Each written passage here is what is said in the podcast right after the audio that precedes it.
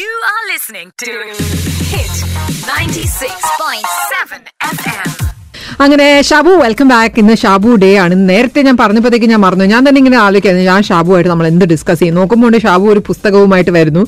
പുസ്തകം കണ്ടപ്പോൾ തന്നെ നമുക്ക് ഒരുപാട് ബഹുമാനവും ഒരുപാട് നമ്മളെ പ്രൗഡ് ആക്കുന്നതുമായിട്ടുള്ള ഒരു കവ പേജ് ആയിട്ടാണ് ഷാബു വന്നിരിക്കുന്നത്. So Shabu over to you തീർച്ചയായിട്ടും. ഇന്നത്തെ നമ്മുടെ പുസ്തക പരിചയം എന്ന് പറയുന്നത് യു എയുടെ father of our nation Sheikh Zayed bin Sultan Al നഹിയാനെ കുറിച്ചിട്ടുള്ള പുസ്തകം നമ്മൾ നേരത്തെയും പരിചയപ്പെടുത്തിയിട്ടുണ്ട്. പക്ഷേ ഈ പുസ്തകം അദ്ദേഹത്തിന്റെ നൂറാമത് ജന്മദിനത്തോടനുബന്ധിച്ച് പുറത്തിറക്കിയിട്ടുള്ള ഒരു പുസ്തകമാണ്. ഈ പുസ്തകത്തിന് വലിയ പ്രത്യേകതകളുള്ളത് പുസ്തകത്തിൽ പറയുന്നത് അദ്ദേഹത്തിന്റെ ജീവിതത്തെക്കുറിച്ചല്ല.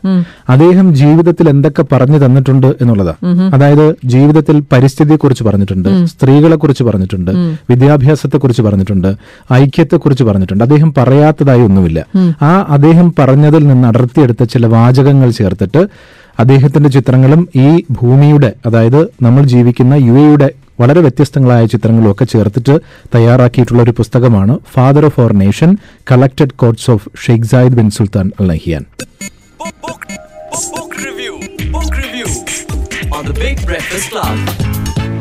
ഞാൻ പറഞ്ഞു ആയിരത്തി തൊള്ളായിരത്തി പതിനെട്ട് മെയ് ആറിനാണ് അദ്ദേഹം ജനിച്ചത്. അപ്പൊ അതുകൊണ്ട് ഈ രണ്ടായിരത്തി പതിനെട്ട് അദ്ദേഹത്തിന്റെ നൂറാമത് ജന്മദിനമാണ്.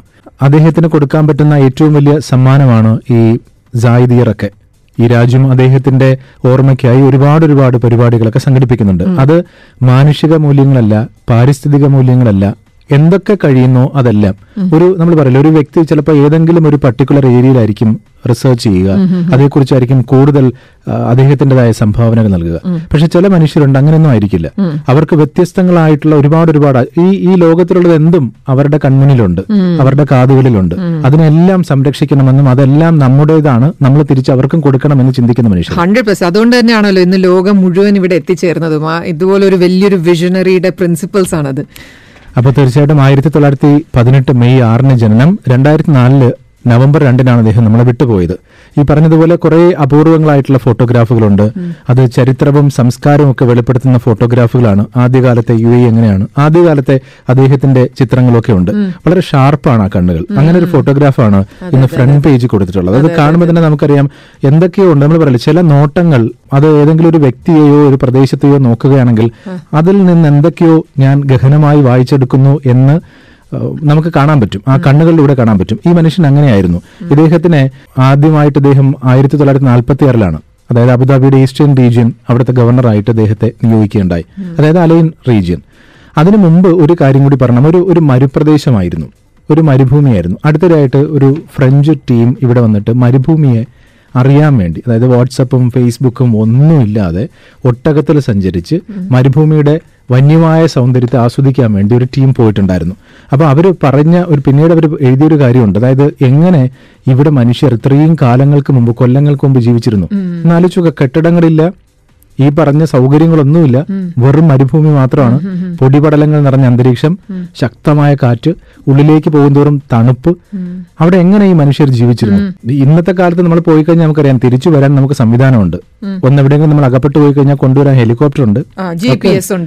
ഒക്കെ ഉണ്ട് ഇതൊന്നുമില്ല. അങ്ങ് പോവുകയാണ്. ലക്ഷ്യമില്ലാത്ത യാത്രയാണ്.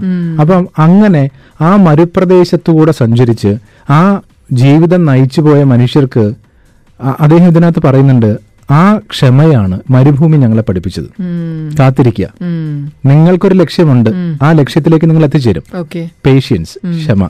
അപ്പൊ മരുഭൂമി ഞങ്ങളെ പഠിപ്പിച്ചൊരു പാഠമുണ്ട് എന്ന് പറഞ്ഞ അദ്ദേഹത്തിന്റെ ഒരു വാചകമുണ്ട്. അങ്ങനെ ആ മനുഷ്യർ പറഞ്ഞ അതായത് ഇന്ന് പോയിട്ട് വന്നവർ പറഞ്ഞ ആ ആ കാര്യങ്ങളിലൂടെ നമുക്ക് ഒന്ന് ചിന്തിക്കാം മരുഭൂമി എത്രമാത്രം അവരെയും ജീവിതത്തിൽ ഇൻസ്പയർ ചെയ്തിട്ടുണ്ട് എന്നുള്ളത്. ഇനി നമുക്ക് ഇതിലേക്ക് വരാം.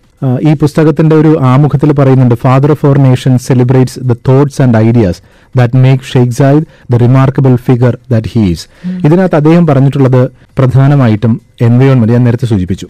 ഹെറിറ്റേജിനെ കുറിച്ച് എഡ്യൂക്കേഷനെ കുറിച്ച് പ്രോഗ്രസിനെ കുറിച്ച് ലീഡർഷിപ്പിനെ കുറിച്ച് പിന്നെ നേഷനെ കുറിച്ച് values women preserve the wise ഇതെല്ലാം ഷെയ്ഖ് സായിദിന്റെ വാചകങ്ങളിലുണ്ട്. പ്രിസർവ് ദ വൈസ് അതെ. ഓക്കെ അതായത് ആദ്യത്തെ ഒരു വാചകം നോക്കാം. ഞാൻ നേരത്തെ പറഞ്ഞതുപോലെ the desert environment has taught us to be patient until the land blossom അതാണ് അതായത് കാത്തിരിക്കുക.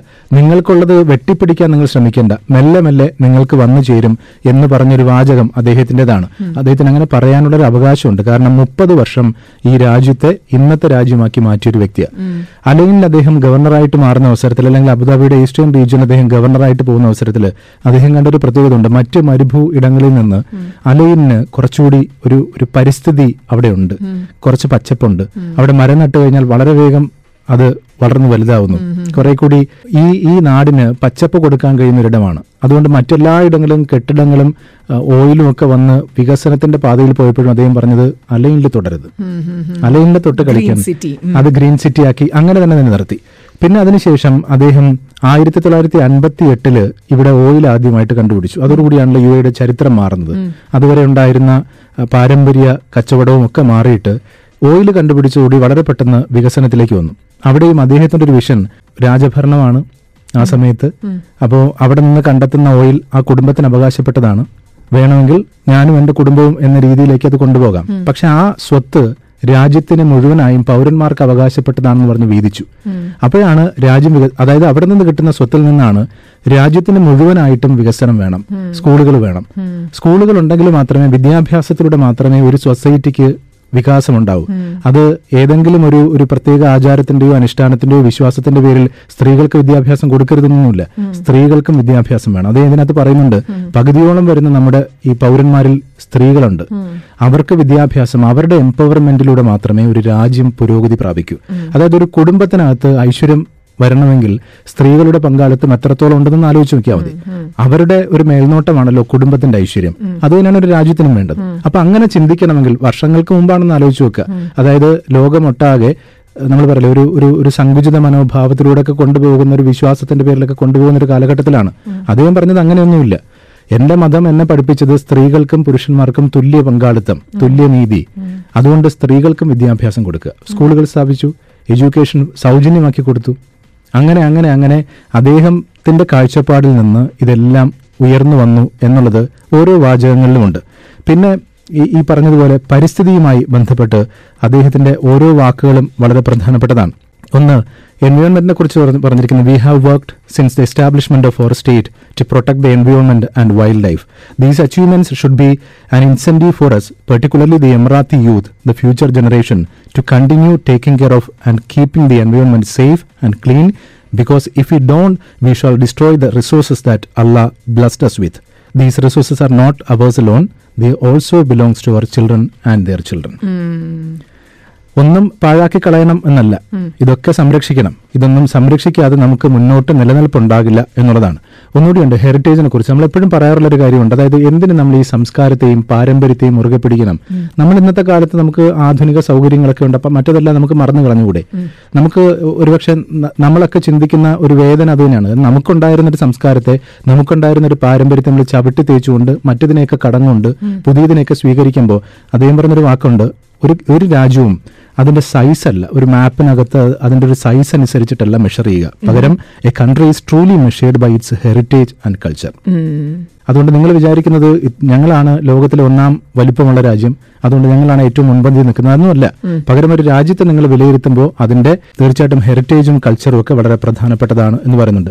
അതുപോലെ വാല്യൂസിനെ കുറിച്ച് പറയുന്നുണ്ട്. No matter how many buildings foundations schools and hospitals we build or how many bridges we raise all these are material entities the real spirit behind progress is a human spirit the able man with his intellect and capabilities okay വാല്യൂസിനെ മുറുകെ പിടിക്കണം എന്ന് പറയുന്നുണ്ട്. അതുപോലെ education of our people is a great wealth we are proud of our educated nation because through knowledge and science we will open the horizons of a glorious future ഇതൊക്കെ വർഷങ്ങൾക്ക് മുമ്പ് അദ്ദേഹം പറഞ്ഞു വെച്ചത് ഇന്ന് യു എ എന്താണ് എന്നുള്ളതിലൂടെ തെളിയിക്കുകയാണ്. അതായത് പറഞ്ഞ വാക്കുകളൊന്നും വെറുതെ പറയാൻ വേണ്ടി പറഞ്ഞ വാചകങ്ങളല്ല. ആ വാചകങ്ങൾ ലോകത്തിന് മുമ്പാകെ അതുകൊണ്ടാണല്ലോ ഇപ്പോൾ വളരെ പെട്ടെന്ന് ചന്ദ്രനിലേക്കും ഒക്കെ പോകാൻ കഴിയുന്ന അല്ലെങ്കിൽ സ്പേസിലേക്ക് പോകാൻ കഴിയുന്ന വിധം ഒരു എമറാത്തി തയ്യാറെടുത്തുകൊണ്ടിരിക്കുകയാണ്. അതെ അതെ അതെ അതെ. അതായത് എത്ര വേഗമാണ് രാജ്യത്തിന്റെ വളർച്ച നടക്കുക എഴുപത്തിയൊന്നിൽ ഭിന്നിച്ചു കിടന്ന ഈ ട്രൂഷ്യൽ സ്റ്റേറ്റ്സിനെ ഒരുമിച്ച് ചേർക്കുക എന്ന് പറയുന്ന അത്ര എളുപ്പമുള്ള കാര്യമല്ല. ഇവയുടെ ചരിത്രം പരിശോധിക്കുന്നവർക്കൊക്കെ അറിയാം. അന്ന് ബ്രിട്ടീഷുകാർ ഇതിനെ ഒരു കോളനിയായി സ്വീകരിച്ചിരുന്നു അല്ലെങ്കിൽ കോളനിയാക്കി അടക്കി ഭരിച്ചിരുന്നു. ട്രൂഷ്യൽ സ്റ്റേറ്റ്സ് എന്ന പേരിലായിരുന്നു. ഓരോ എമിറേറ്റുകളും അതാത് രാജഭരണത്തിന്റെ കീഴിൽ ഉള്ളതായിരുന്നു. അങ്ങോട്ടും ഇങ്ങോട്ടും ഒക്കെ വിദ്വേഷവും വെറുപ്പും ഒക്കെ ഉണ്ട്. പക്ഷെ അതിനെ ഒന്നിച്ച് ചേർക്കുക എന്ന് പറയുന്ന ഒരു മനുഷ്യന്റെ ഒരു പ്രയത്നം. അത് ഒന്നിച്ചു ചേർന്നു. അതോടുകൂടി നാടിന്റെ വികസനം ഉണ്ടായി തീർച്ചയായിട്ടും.